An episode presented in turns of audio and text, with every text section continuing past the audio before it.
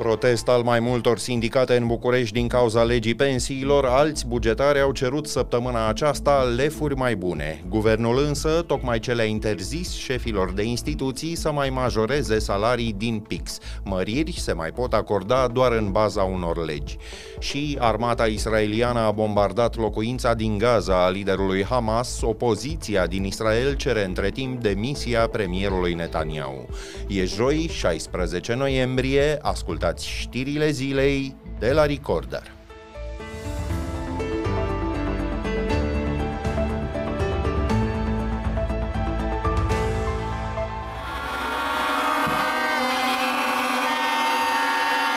E ca și promulgată, dar legea pensiilor încă scoate lumea în stradă, sindicaliști din poliție și de la căile ferate, dar și mai mulți silvicultori au protestat azi în Piața Victoriei din București. Ei se tem că vor pierde unele drepturi, precum cel de a se pensiona anticipat, dar critică și noile taxe și impozite adoptate de guvern prin asumarea răspunderii. Ana Constantin a stat de vorbă cu câțiva dintre pădurarii care s-au strâns în fața executivului. Problemele sunt că nu ni se acordă la cei 5 ani de, de muncă în condiții foarte grele, extrem de grele, un an. Odată ce a fost aprobată, ei o scot la legea 168, litera E. Pentru ce? Așa vor mușchilor. Dacă speranța de viață este 63 de ani la silvicultori și le scot la 65, înseamnă că mai scos și morți la pensie. Ceferiștii amenință că dacă nu au câștig de cauză, se gândesc să intre în grevă. Este inuman să, să-l pui să lucreze sau un șef de tren care are obligația la fiecare stație să coboare și să urce în tren. În stațiile unde nu sunt peroane nu, nu poate să urce la 65 de ani, să urce în tren, ce să facă, să-l tragă călătorii, nu mai are cum să, să muncească. Legea pensiilor a fost adoptată săptămâna aceasta de Senat după mai puțin de o zi de dezbateri, iar votul final din Camera Deputaților e așteptat luni. Protestele de astăzi survin celor organizate recent de farmaciști, de angajații direcțiilor de sănătate publică din mai multe județe și de cei de la casele de asigurări de sănătate, plătiți în momentul de față cu bani din fondul de rezervă destinat situațiilor excepționale și celor de criză. Greu de crezut totuși că nemulțumirile legate de salarii se vor atenua prea curând, guvernul a adoptat o ordonanță de urgență care le interzice șefilor de instituții de stat să mai mărească salariile prin decizii administrative care nu au la bază o lege.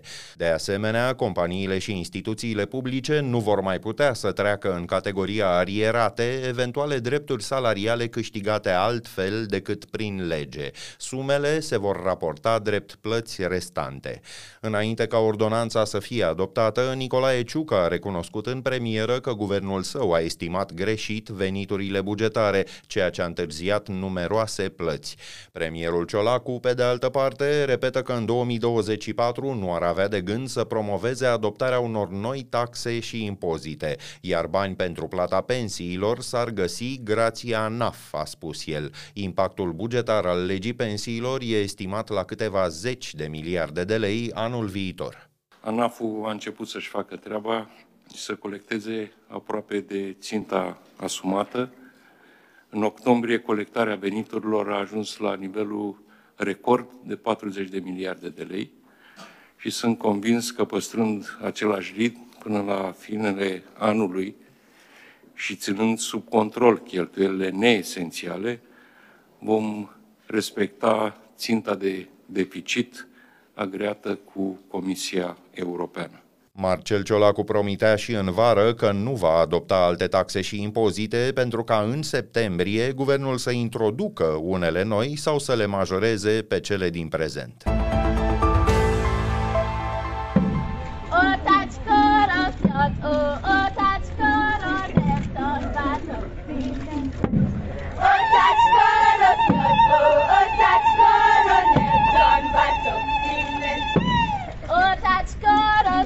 Oh, that's good. That's good.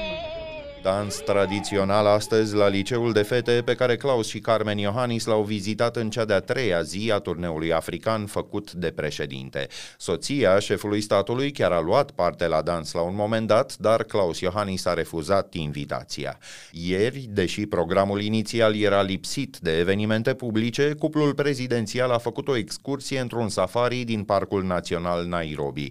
Următoarea etapă a turneului african include o vizită de patru zile în Tanzania Tanzania până la finalul acestei săptămâni. Presa din Tanzania scrie că programul include o altă excursie în zonele turistice din Zanzibar, un teritoriu autonom care include un oraș din patrimoniul mondial UNESCO. Schimburile comerciale dintre Tanzania și România sunt simbolice. Statul african a exportat acum 2 ani în România pește, ceai, tutun și avocado în valoare de 4 milioane de dolari și a importat tractoare, mașini și echipamente electrice electrice de 12 milioane. Radu Oprea, ministrul economiei, a fost întrebat azi care e valoarea schimburilor cu țările din turneul prezidențial. Kenya, Tanzania, Senegalul și Capul Verde. Demnitarul PSD nu a putut să dea un răspuns clar. Sunt uh, lucruri care, prin diplomația uh, economică a României, sunt obiective care pot fi atinse. Uh, cred că întotdeauna trebuie să privim însă și spre viitor, și să vedem potențialul pe care l-au aceste zone și să fim prezenți acum pentru a putea avea uh, resursele necesare în viitor. Armata israeliană a atacat casa din fășia Gaza a lui Ismail Hania, considerat liderul grupării islamiste palestiniene Hamas. Hania se află în prezent în Qatar, dar oficialitățile israeliene spun că locuința era folosită pentru întâlnirile altor comandanți ai organizației. Soldații au preluat de asemenea controlul asupra portului din orașul Gaza, iar un raid al aviației care a avut loc în centrul fâșiei ar fi dus la moartea a 50 de persoane. ちょっと。A continuat și operațiunea lansată ieri asupra spitalului Al-Shifa, cel mai mare din Gaza. Armata a făcut publice imagini cu militari care ar aproviziona instituția cu materiale sanitare, însă în a doua parte a zilei s-au auzit mai multe focuri de armă în preajma spitalului. Un martor citat de BBC a spus că soldații se aflau pretutindeni și că trăgeau în toate direcțiile.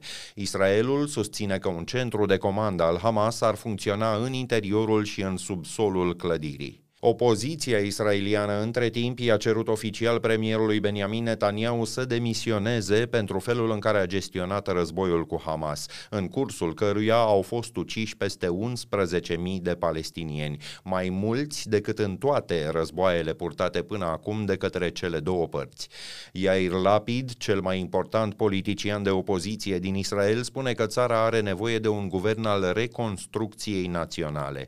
Chiar dacă armata și cetățenii Românii au făcut față atacului de pe 7 octombrie, veriga slabă e persoana prim-ministrului, a adăugat el. Yair Lapid nu face parte din cabinetul de război constituit după atacul Hamas, spre deosebire de liderul centrist Benny Gantz. La rubrica Fast Forward, alte știri care ne-au atras azi atenția, poliția i-a identificat pe presupuși asasini ai unui om de afaceri din Sibiu, Adrian Kreiner. Trei la număr, ei nu au fost însă reținuți, e posibil să fi plecat deja din țară. Agenții au percheziționat însă locuința unui bărbat din Timiș care i-ar fi cazat și ajutat cu transportul. El ar fi încercat de asemenea să intermedieze vânzarea unor ceasuri furate de la omul de afaceri. Bărbatul a fost fost ulterior reținut. Autorii crimei sunt din Dolj, potrivit procuraturii. Adrian Kreiner a fost bătut și jefuit în propria casă la începutul acestei luni.